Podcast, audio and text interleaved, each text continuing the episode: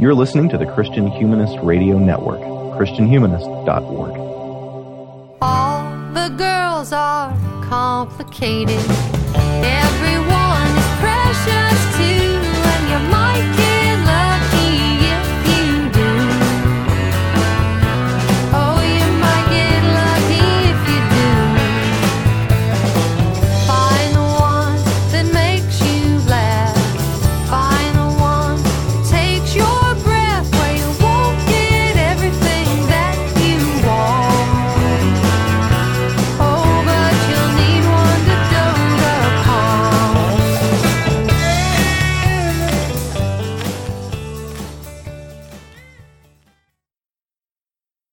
Hello, and welcome to episode 85 of the Christian Feminist Podcast. I'm Carla Ewert, and with me today is Christina Bieber Lake, and we are thrilled to get to interview Helen LaKelly Hunt.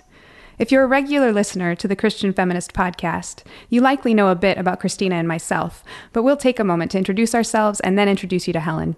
Christina, welcome. Thank you, Carla. It's good to be back on the show with you. Yeah. I'm Christina Bieber Lake. Um, I teach at Wheaton College, American Literature. I've been teaching there for almost 20 years. And so I live here in Wheaton with my son, who's an, Ang- or my son, my husband, who's an Anglican priest, and we have our son living with us. And um, I know that I was going to be a part of this conversation because I, one of my spiritual midwives is Elizabeth Fox Genovese, whose interests are square on the same page with our guest. So I'm super excited to be a part of this conversation. Excellent, excellent. And I'm Carla. I'm a Minneapolis based writer and speaker and the founder and director of She Is Called, a national conversation for women who lead with authentic ambition. Besides being a regular regular panelist here on the Christian Feminist podcast, I hope I excuse me, I host the She Is Called podcast and my own personal podcast, the Holy Writ podcast, which intersects two of my obsessions, books and faith, by asking faith people that all important question, what are you reading? Um, I live in Minneapolis with my two daughters, and I'm thoroughly enjoying the summer weather right now, and really excited to get to do this this interview. Um, Helen, welcome. Uh, we're so excited to have you. Thank you. I'm very, very great honor to be with you. Excellent. So I'm excited to get to introduce you and read a little bit about you. Um, Dr. Helen LaKelly Hunt is a feminist, philan- philanthropist, author, and activist. She grew up in Dallas, Texas, where she graduated from Hockaday School and Southern Methodist University. She has a master's degree in clinical psychology and a PhD in church history. Helen is the author of Faith and Feminism and And the Spirit Moved Them: The Lost Radical History of America's First Feminist. She is the founder and president of the Sister Fund, which describes itself as a private women's fund dedicated to the so- social, political, economic, and spiritual empowerment of women and girls. Helen was installed in the Women's Hall of Fame in Seneca Falls. She and her spouse, Dr. Harville Hendrix, are the co creators of Imago Relationship Theory and Therapy, which has spread globally through Imago Relationships International, an organization that has trained over 2,500 therapists in over 53 countries. Together, they are committed to the transformation of relationships and to the evolution of a relational culture. They are the authors of three New York Times bestsellers on relationships and six other books. Helen and Harville reside in Dallas, Texas. So, Helen, that's your official bio, but take us a little further back. Tell us about your upbringing and your faith background. Oh well, being uh, being raised in Dallas, Texas, my job was to be a Southern belle and curtsy a lot. Right. and uh, and uh, my father uh, created um, Hunt Oil Company. He won the East Texas oil field in a poker game. Oh, my goodness. and uh, he was poor and suddenly uh, was drilling oil and so um, um, i was suddenly in a family of wealth and um, my job as a southern belle when it was time to get married was not to work for the company but marry someone that would work for the company so i married someone and um, his work at the company turned into a real problem and he had to leave the country. I mean, yes, he had to leave the country and so we divorced. Mm-hmm. Uh, but I realized, wow, I had not worked with my husband close enough to make sure I supported him to be in the company business well. And I just totally abdicated money Mm-hmm. to men. And so um, my work uh, in the feminist movement, once I started getting distributions from the company, was to build women's funds. So I found myself in feminism because I needed to know more about women and money and women. It was a women's issue. Right. Women should take control of money. And it was really in the feminist world that I began to discover that feminists don't like faith very much. Mm. They have a real problem with people of faith. Right. So there I was. So that's how I began to think about this subject Yeah. Um, of faith and feminism. Totally. That's so interesting. So you're saying money kind of pulled you into feminism, trying to understand how womanhood and, and money work together or don't or haven't. And then that feminism, once you were pulled toward feminism, you realized that that sort of wanted to separate you from your faith. Is that is that the sort of arc of that? Well, it was sort of um, if you're a, a woman of faith, you probably don't want to be a feminist. And um, w- feminists didn't know how to include women of faith, and I began to study that issue. And one reason is often that faith institutions are all about, hey, ladies, your husband is the head. If you get mm-hmm. married, he's the God speaks to your husband. Your husband speaks to you, and you can speak to the kids. Right, and yeah. that's a model of that's a model of marriage and family. Right. And and they also many church institutions, you know, sort of uh, relegate men to being the agents of the world, and women should stay at home. Mhm. And uh, I was told when I got married, "Oh, Helen, you're so smart, but really, your job is is is in that private sphere, like ni- 19th century women. You take care of your home, and your husband is your voice in the world." So, so with religious institutions, um, you know, holding up that paradigm, um, feminists felt like they were countering uh, that that injunction for women and saying, "Hey, ladies, you all." You all have your own voice. Your husband does not speak for you. What do you want to do in the world? Right.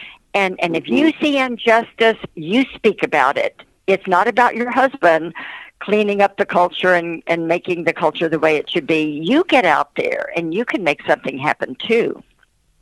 Mm hmm. Yeah, I, all of that resonates profoundly for me. My my upbringing is in a conservative complementarian church that has that structure in place. You know, the man is the you know the voice of God, the head of the woman, um, and the woman is to to be in service to the man. And so, um, all of that resonates so so clearly. And I think it's it's interesting that part of what you're saying is. Um, feminism sought to free women from that, but in doing so, they attempted to pull them out of faith, right? To say you actually are going to have to break from your faith to have that experience of freedom. And what I read in so much of what you're saying is no, actually, your faith deeply informs that freedom. Right. Right. Mm-hmm. And, and there was, and somehow feminists had lost the religious roots of American feminism. Mm-hmm. That that there were so many ways that faith had inspired and informed the earliest feminists.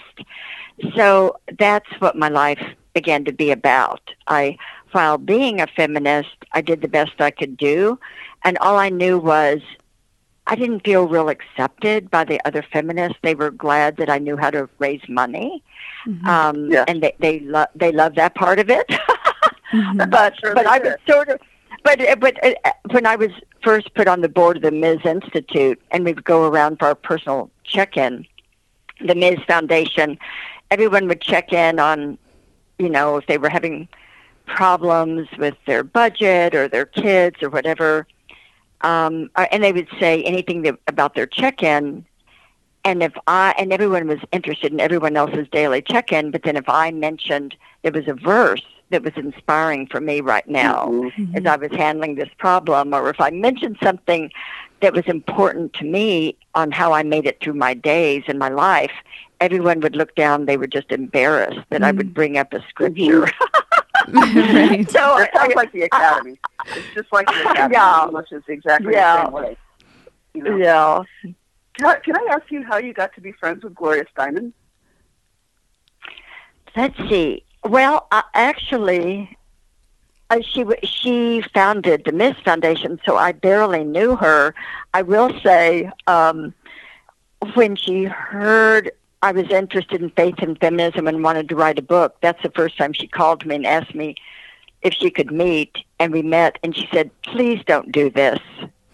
This is going to take us back." not yeah.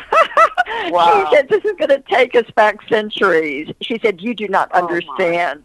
Yeah, and um, and Gloria, uh, like I think Gloria. Oh, I don't think I know Gloria Steinem is a saint.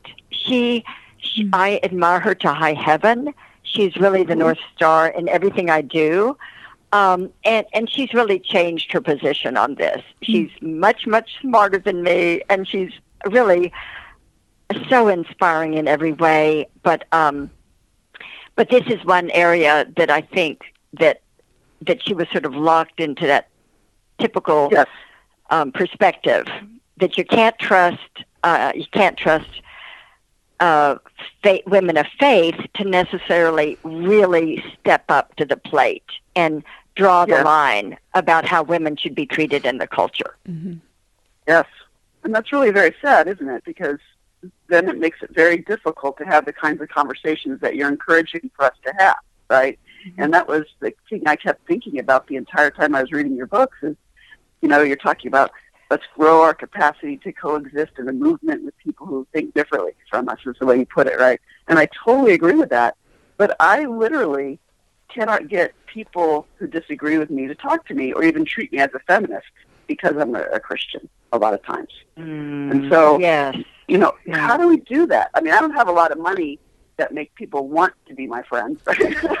also, I'm not saying that's the only reason what's going on with Gloria Steinem. I'm just saying I can't get at the table um, at all. I had experiences in graduate school that that that go back exactly to this. I mean, basically, um, the women that I knew in graduate school, you know, they they excluded me from their sort of group, their study group, as soon as they found out I was a Christian, not even giving me a chance to articulate what that meant to me and where my positions were, right?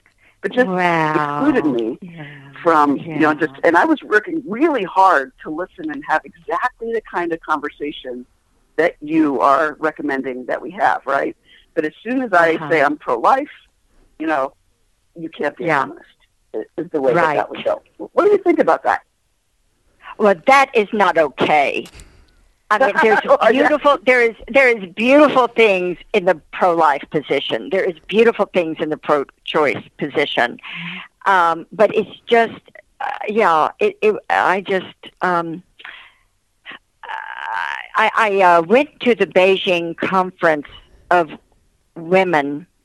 Um, it was in the late '90s, and uh, every five or ten women years, the UN put on a conference that would bring women together in the world. And I actually spent that conference doing a survey among feminists around the world. I asked them, I asked them, what is women's relationship? Um, let's see, women of faith and women who don't express no feminists of faith and feminists who don't expressly align with a faith organization. Are these two groups of women the ones that are women of feminist of faith and feminists that don't align with a religious institution? Are these two women working in partnership or are they mm-hmm. working on parallel tracks or are they working against each other? Mm. And I, I, I did this survey and I surveyed a couple hundred women and not one of them said they're working in partnership. Wow. Wow. Yeah. That's really sad And I- Mm-hmm. Yeah. Yeah.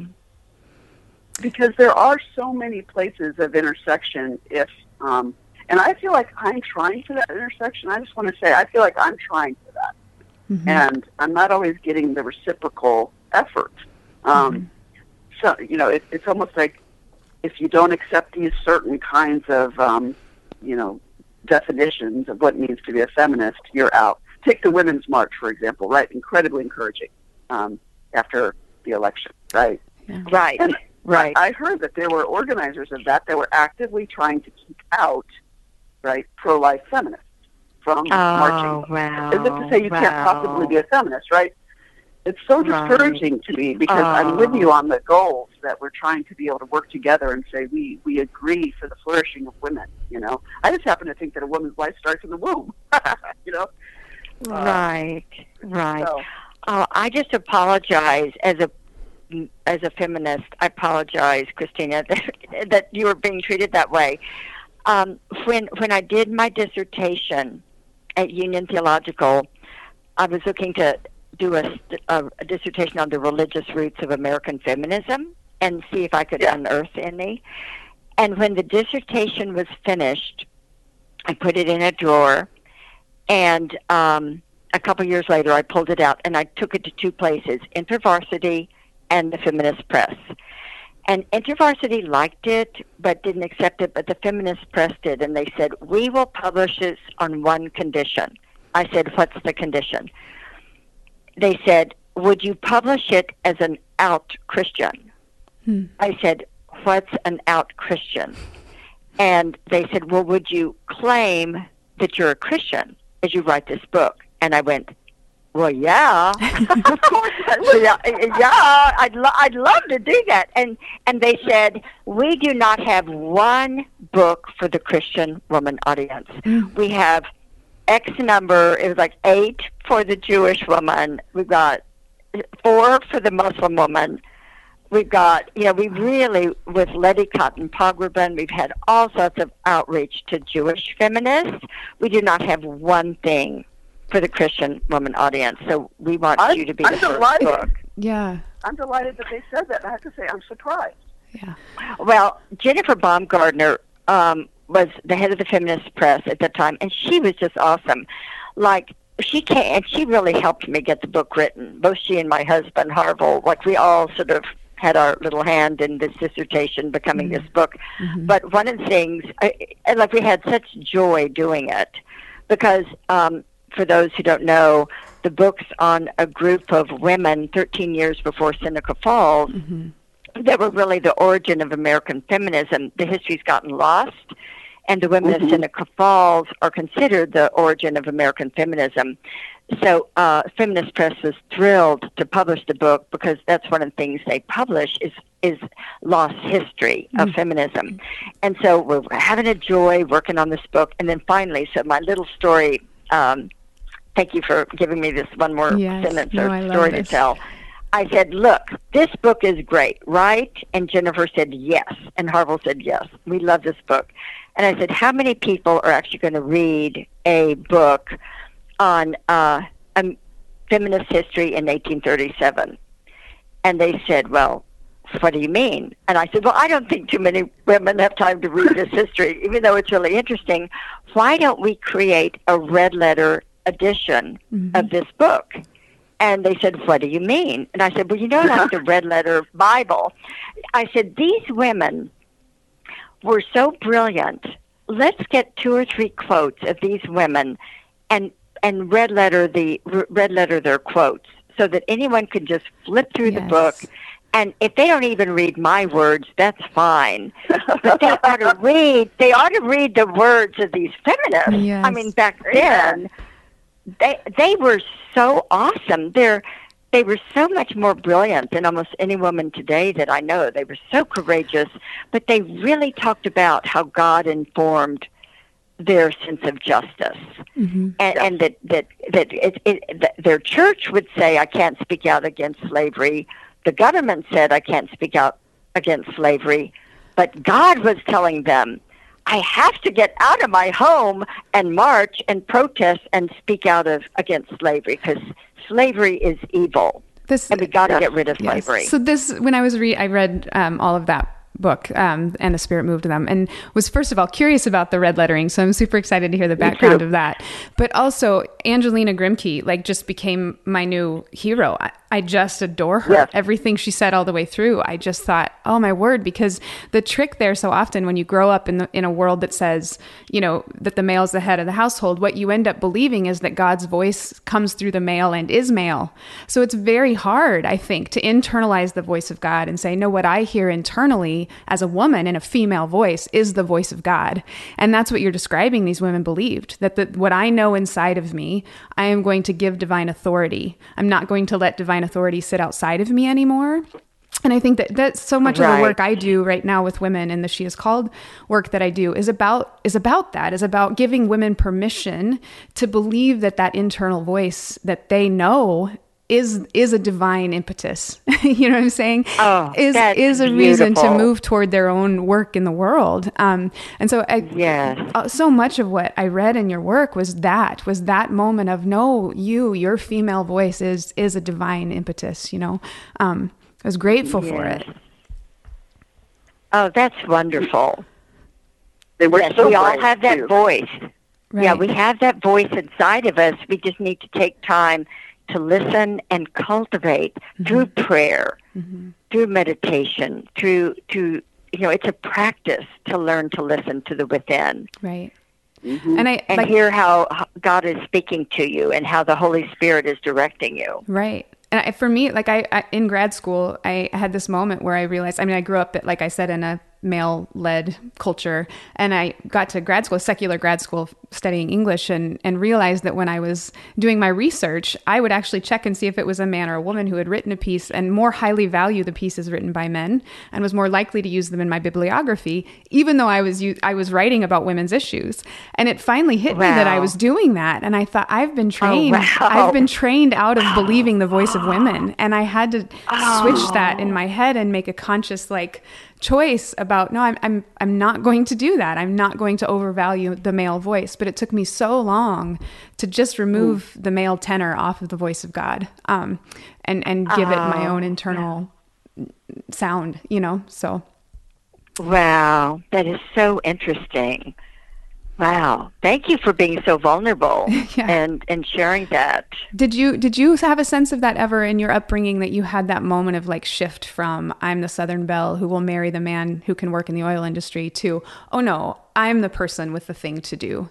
Was there like a conscious shift there for you at a certain point? Um uh well, I just felt real shamed that uh that uh I had abdicated, you know, m- you know, making sure uh my voice at the company wasn't um you know wasn't handled better in a way that reflected my value system. Um I don't I don't I, I couldn't make up I mean I have an answer but there might be another question that's more interesting. Uh-huh. Sure. Sure. I would really love to know. Um, let's see, like you, you talk a lot about faith and feminism in your in the book Faith and Feminism, and I'm really curious. Like, what do you feel like as you hold both of these things, as you hold your faith and your feminism? How do they inform each other, and what's sort of the the place where they overlap that you feel like they they gain the most richness from each other? Okay, but that's a, a great question. When I answer that question, I'm going to go back and answer the one you just asked. Great. In terms of when was the first time I felt like I should step out in the world? I love of. that. Yes. When when my when my ex husband went to work for the company, what I did was um, uh, I was of the era that women uh, either became a teacher or a secretary. Like that was career options, and I decided I wanted to be a teacher, uh, high school teacher, and of the public schools because I'd been raised in a mansion and went to an all girls school, and I was just in this bubble, and I knew I was separated from my human family. Mm. And long story short, the job I got was the teaching uh, junior and senior English at the poverty school in Dallas. Mm. I had done my student teaching in a, a wealthy neighborhood public school where I had a complete set of anthologies, good teachers' aides, and then suddenly my real where I got my paycheck was in this poverty area of Dallas.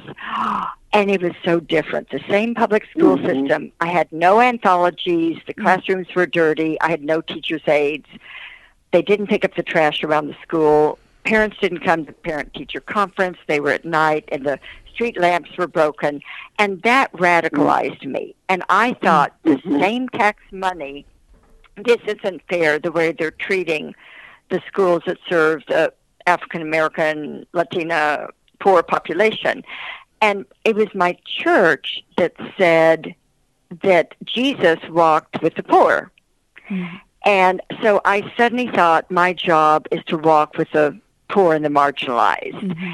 And and not all women were poor, but they're treated with po- po- in a po- pitiful way that makes them poor intellectually. They aren't. I, I I went and mm-hmm. studied um, universities. Well, of course, women couldn't even go to universities in the in the 19th century. Mm-hmm. But even in like the 1930s, women were not allowed on the steps of the library at Harvard University. Mm-hmm. Not only could you not go to Harvard, you were not allowed mm. to be on the steps of the library. Men mm. were so afraid unconsciously that women might get close to power, the mm-hmm. power of knowledge. Mm-hmm. So we were just really excluded from even knowing stuff and being able to get degrees where we got better jobs.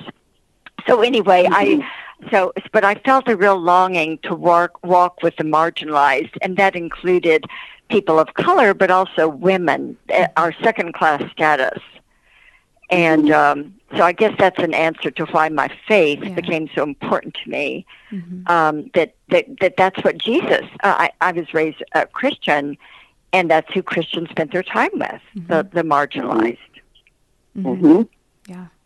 Well, I really appreciate. I just want to say um, publicly the work that you're doing, and it, with regard to finances, because very often, especially Christian feminists, forget that the economic piece is essential for uh, elevating the status of women and bringing us to greater equality. You know, um, and it's kind of easy for us to forget that we're, of course, all about prayer and all about you know changing people's inward convictions, but we really need some money from this effort as well. So um, I appreciate the the issues of stewardship that your life represents. So I wanted to thank you for that.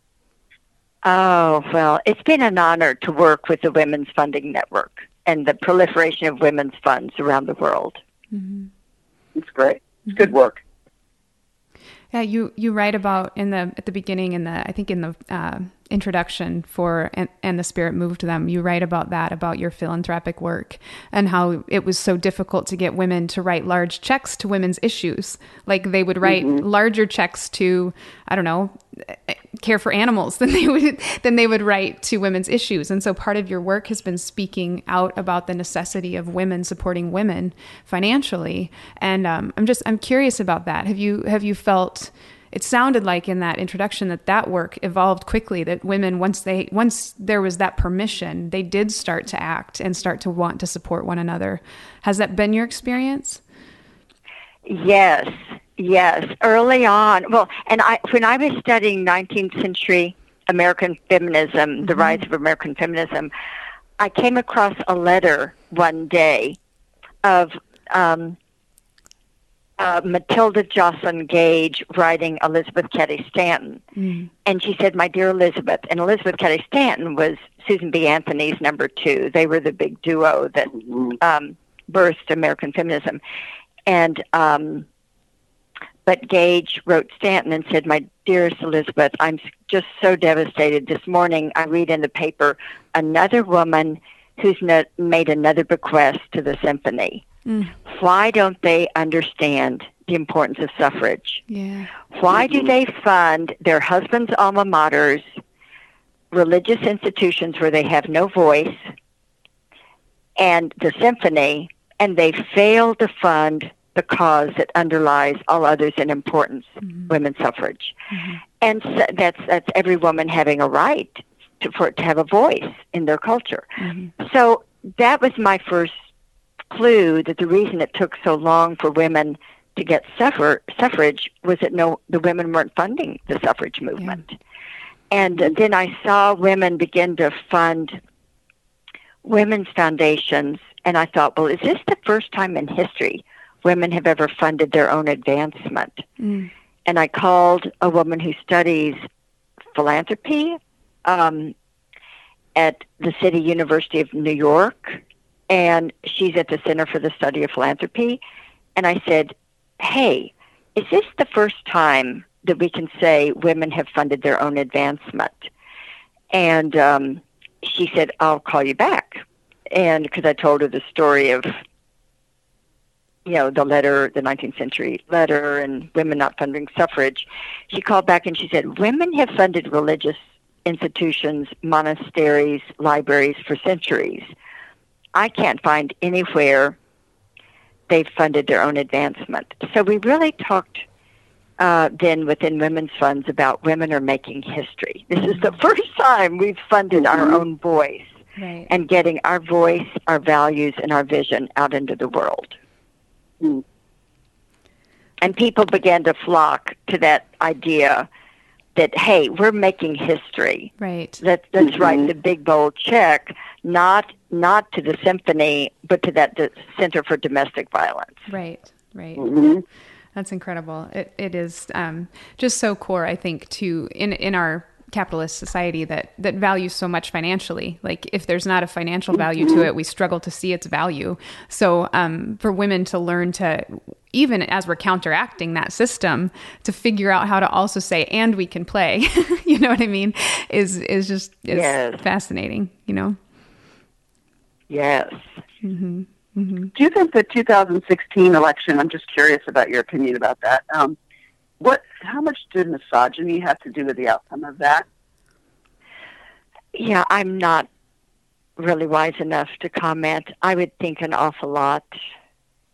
I, you know, I would think. Well, you want to say more about that then? No, I just I'm just curious because you know since Trump has been elected and we've seen kind of I mean there's always been racism, but it's kind of come out of the closet, if if you will, um, kind of been uh, allowed and imprimatur or whatever. And I, I feel like something happened when Hillary Clinton was a serious candidate for the presidency that also brought out a little bit of that misogyny from certain sectors. Um, and I feel like that, that did have an, an impact. And, and that just so disturbed me, you know, to see that kind of emotion. And I read a really interesting article in the Atlantic about it. Excuse me. And uh, yeah. I, I thought, I thought, haven't we ever, haven't we gotten over that centuries-long practice of shaming women for being women, right? Um, It really, yeah, yeah. and you talked about that, how that happened in the 19th century for, you know, like the people protesting them just because they're gathering together and meeting and trying to have a voice, you know? right. It, it just seems like uh, we haven't gone all that far from there in some ways. It's kind of funny. Right, right, right. Uh, well, I respect so much your passion and intellect, Christina. I mean, both of you have said such interesting things, but if you're ever on a podcast, I'll come and answer you, ask you questions. I'd love to hear. I, I'd love to hear. I love it. Well, I think I think part of what you're Yeah. saying there, Christina, is so interesting in light of the work Helen does because I think that election, um, you know, there were a lot of evangelical, particularly women, who voted for Donald Trump, um, and and Yeah. it's the it's that that sector of women that I'm super curious about because what that means to me is they are still believing that the voice of God is male. There's still a sense of Yeah. of disempowerment there where they genuinely do see themselves as the second sex. They see themselves as something less than a male uh, persona. So, and I know there were deep issues, political issues as well, but I was just deeply concerned by um, someone who was so out and out abusive and misogynist that Yeah. so many women Yeah. voted for him. And, and those women, most Yeah. of them were evangelical women. So that means to me very much that evangelicalism is continuing to hold its complementarian ideal and women are, are engaged in it and with it. So it's, it's those women when I, white women. right. Yes. Yes. White women. Uh, and so much evangelicalism is still so segregated. But I think, um, Yeah. I think that when I read back to the writing you've done, Helen, about these feminists in the 1830s, and they are, um, they're they're so convinced of their right to be the voice of God and and that they they will work against those moments. And I just I feel like we almost you're trying to pull back together faith and feminism is almost like another invitation to this group of women who are convinced of mm-hmm. their less thanness to say wait wait wait there have been women speaking this your worth and your contribution for you know centuries now. Join join us. You know what I mean? So right. Right. I, you're absolutely right. Uh, the there have been feminists throughout the centuries, but they haven't been called feminists. right And uh, so, um, so I'll share something that I found inspiring um, that I don't think I've ever written about, but um, yeah, I've never written about this. But th- this, to me, is an example of the religious roots of American feminism. So, again, for, for the listeners who don't know, um, Elizabeth Cady Stanton was um, the chair of Seneca Falls, and eventually Susan B. Anthony joined with her, and the two of them are credited at at, at being the, the the the mothers of American feminism, and um, Elizabeth and her husband got on a ship and went to London to an anti-slavery, a world anti-slavery meeting in London because they were also against slavery, and um, they they went over and there was a two day meeting in London, and a cluster weren't of women.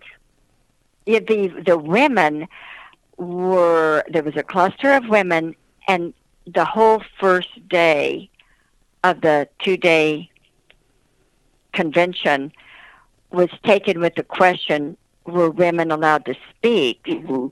Uh, at, I was stunned by that part of your book. That's just book. That's just and and w- could they attend at all? Could they be there? And Yeah. the decision was that they could sit in the balcony behind a curtain, and they could listen, but they couldn't talk. So, I mean, so there, Elizabeth went up there the second day, sitting with these other women, and uh, Frederick Douglass. No, no, um, uh, uh, William Lloyd Garrison went up, a a man, and sat in solidarity with women. Mhm. Um, but anyway, so Elizabeth Cady Stanton and her husband were just furious, um, uh, and, and as were the other women. And Elizabeth and her husband spent another couple weeks in Europe before going back to the United States. I, and I don't think I've written about this part.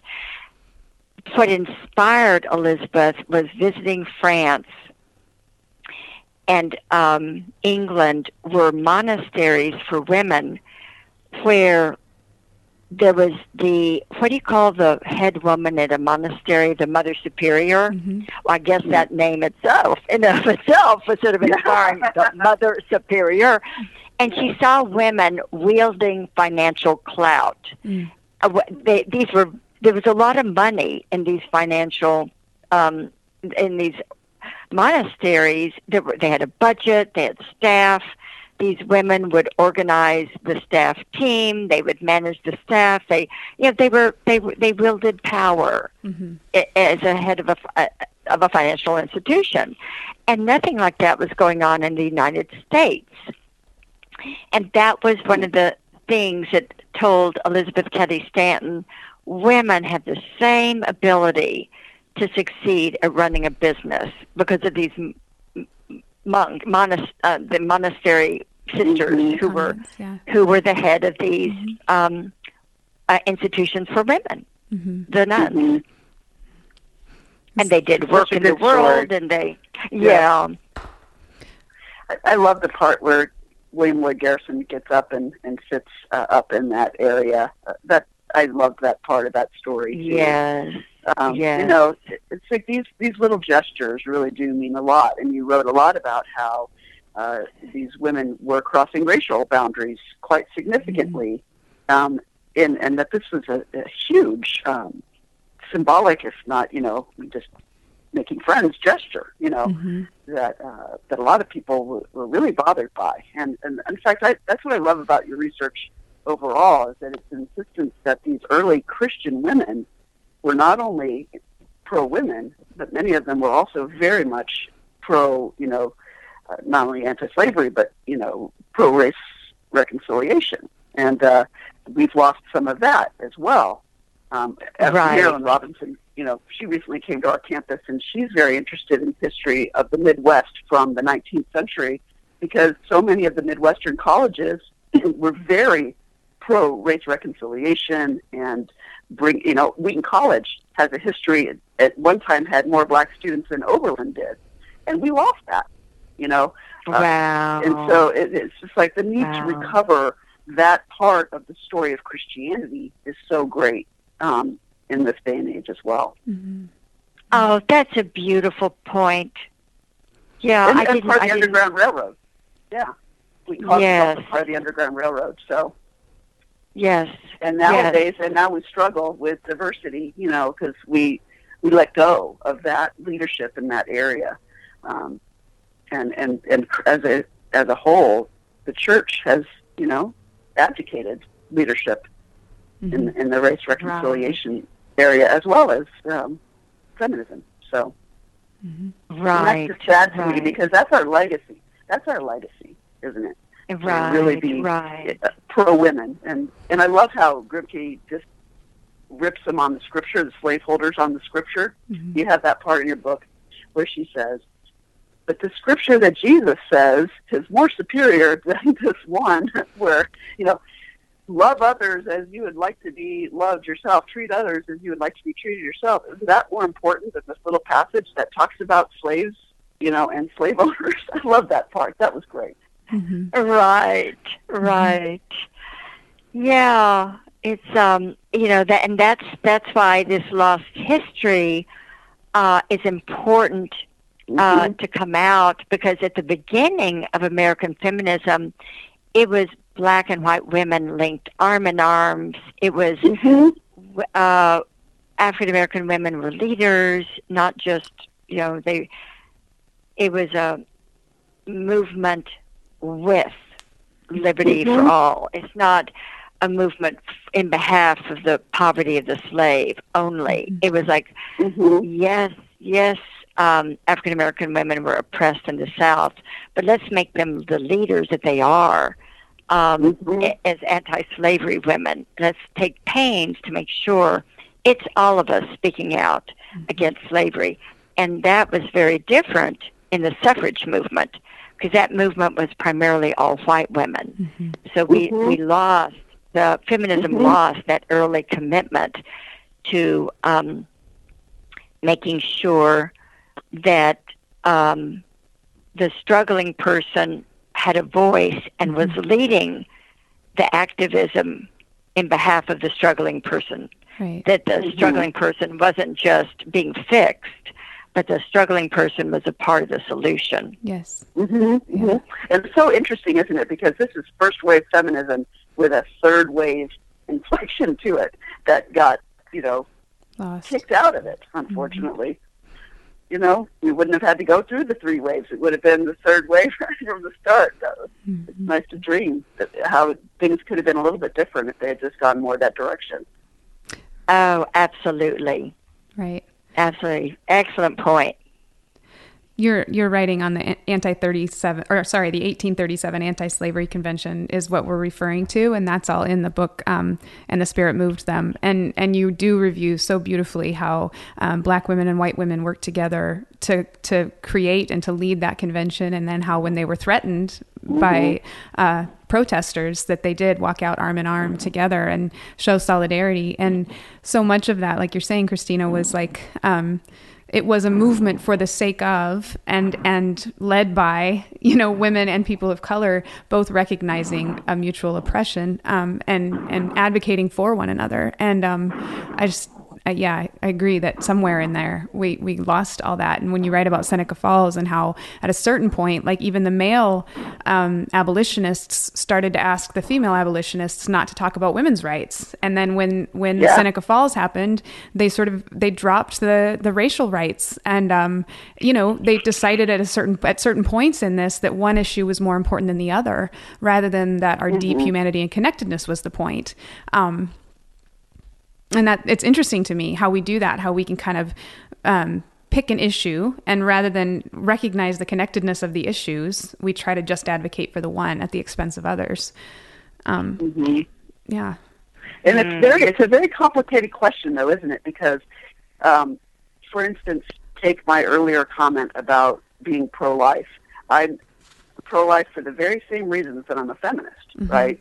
And so for me I'd like to link those two together, but that's not acceptable to other people in the movement. And so you can't really Wow. move forward and, and you know, and so I wonder how possible it would have been for them to move forward if they weren't able at that point, or forced in a sense to kind of separate the issues. I, you know, I'm just thinking Yeah. aloud here. Mhm. I'm just curious about about this because we have the hindsight, right? Uh, Hindsight is 2020, right? We we could look back and say, well, of course, slavery was wrong, and this, you know. But at the time, there were a lot of people who didn't think that, you know, Right. quite frankly. Right. And and so I always wonder what issues are we facing now that 100 years from now we're going to look back on and go, that was so obvious. Why didn't everybody think that? And, and it, mm. it's impossible to know what those issues are going to be. You know, I have the things that I wish it mm. were.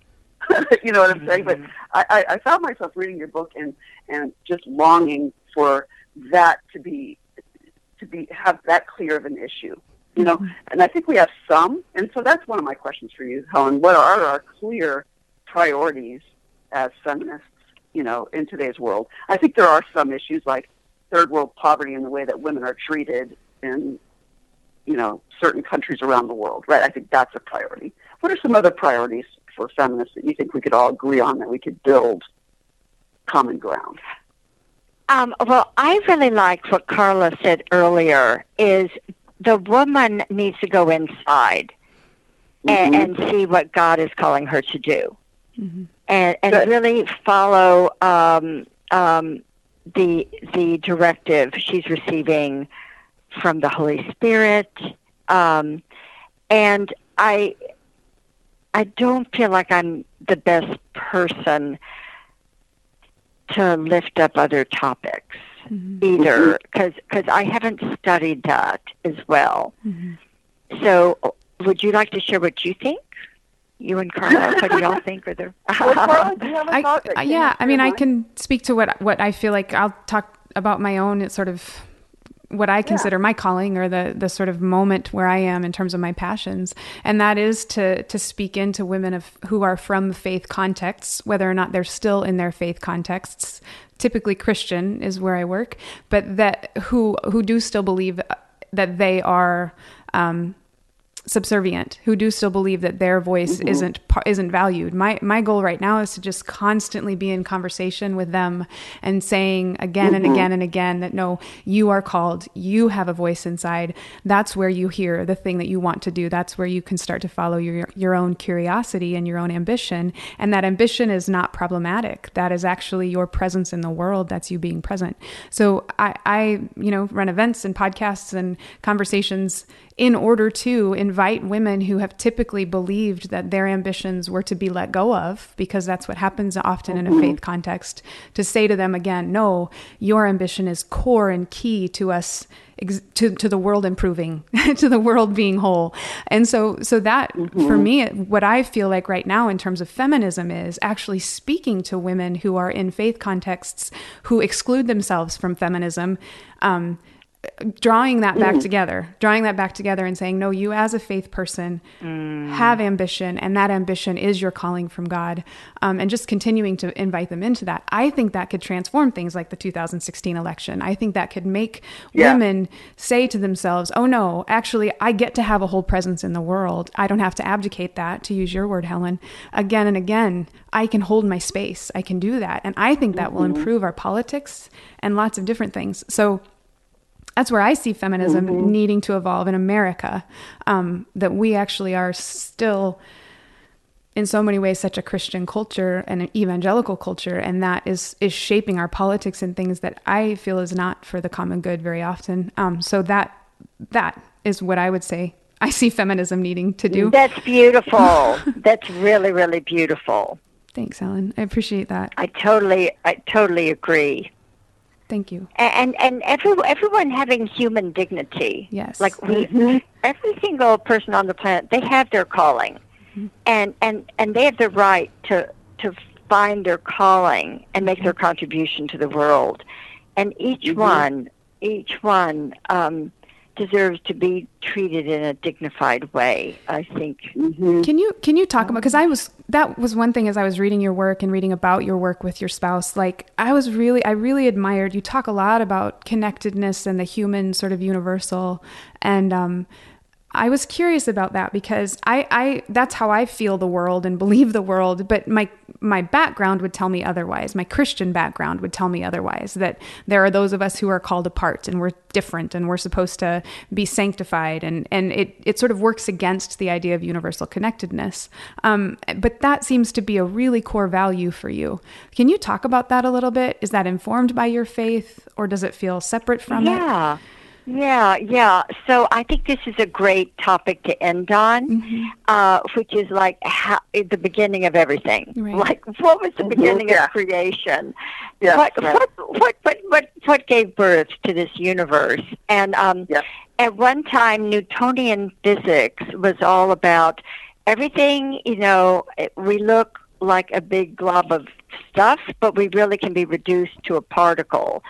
And the particle has a molecule, an electron, and da da da. Like years ago, we were taught about uh, with enough particles, objects are made, and da da da da da. And um, and and the universe was made up of a lot of little particles. But then the quantum theory emerged, and the quantum theory is um, like there's a particle wave duality. And and sometimes things are a particle, and sometimes there's a wave, and the world is really made up of energy and and quantum, whatever. And um, and and part of the characteristic of the quantum field is duality um, the, you know, and, and nature, all of nature, there's up and down, there's in and out, there's high and low, there's hot and cold, like everything. And so for everything that there is, there's its opposite. And the whole point is to, for those opposites to have a, a relationship with each other where they swing back and forth, being hot and cold and da da da da. And every person and the whole planet is drawn to be with one other person in a special way. And uh, it's called marriage. and marriage, oh my goodness, you love that person because they're so different. But then you get married and you think, oh, why aren't they more like me? you know, the the energized person sort of loves the stability of the contained person, and they can find their car keys and they can fix the boiler, and that's great. But then, then you get married and they don't talk enough, and they aren't lively enough, and then the, you know, and the other contained person goes, "Gosh, my my partner's just talking all the time. They take over. They have all the emotional, uh, you know." And and we have to learn to understand um, that that um, you know difference is a key characteristic of the universe, Mhm. and uh, everything is different. Look at all the colors. Look at all the flowers. Look at all the stars in the sky. Like all the designs are different, and yet there are these enormous gravitational pulls that are holding up all the planets. They keep everything in this great big cosmic dance. I mean, there's something so awesome in the universe. And I'm not being very articulate right now, but I think women and feminism and faith-based femin, feminism, we uh, we look at at the universal way that every everything is a part of the universe. Everything has a role. And one isn't better than the other. Right. Everything is necessary. Right. That's how we are then in humanity. Mm-hmm. All of us are important. All of us have a role. And and we need to be curious about each other. A mm-hmm. main way to get through life that Harville and I talk about is mo- moving from judgment to curiosity. Yeah. Don't go mm-hmm. through life judging other people. Get curious about why they are the way they are, why they mm-hmm. think the way they mm-hmm. think, why they feel the way they feel, and just sort of go through life with more curiosity and wonder. Yeah. I love the way, great. and th- this might be my closing comment. I love the way that in, in the in the Hebrew scriptures, when the Israelites were wandering in the desert, they stopped twice a day to quote lift up their eyes unto the hills from which cometh from their their help. Their help cometh from the Lord, and they asked God to direct them to for them to have manna so they could eat the next day. But they practiced lifting their eyes to their hills and wondering and praising God, even though they didn't know they didn't have homes, they didn't have a map about where they were going, they they hadn't gotten to the promised land yet, and they wondered and wondered and wondered in the wilderness. Well, today there are no Phoenicians, there are no Babylonians, but the Jewish people are alive on the planet still with this wonder, this practice of wonder. And I think that's a wonderful way to live life is shifting from judgment to curiosity about other people. Yeah. I love that so Love much. it. Yeah, I think it's a great place to leave it. Um, pull the competition out and be with one another in the way you talked about it in your books. Um, I love that. Well, thank you so much, Helen, for being with us today. Uh, thank you, Christina, for paneling this with me. I've enjoyed it so much. Thank you. You too. Oh, this has been great joy for me. Thank you for having me on. Thank you so much. Thank you for listening to the Christian Feminist Podcast. We'd love to hear from you. If you have a topic or reading recommendations for future shows, or if you just want to drop us a line, you can do so at ChristianFeministPodcast at gmail.com. You can also find us on our Facebook page and check out the show notes from this and our, our other episodes at the Christian Humanist blog at ChristianHumanist.org. The Christian Feminist Podcast is a member of the Christian Humanist Radio Network. Kristen Philippic is our press liaison. Ellen Peterson is our intern. For Christina Bieber Lake and Helen LaKelly Hunt, I'm Carla Ewert. Tune in in two weeks when we'll discuss white women and the Black Lives Matter movement. Until then, in essentials unity, in non essentials liberty, and in all things love.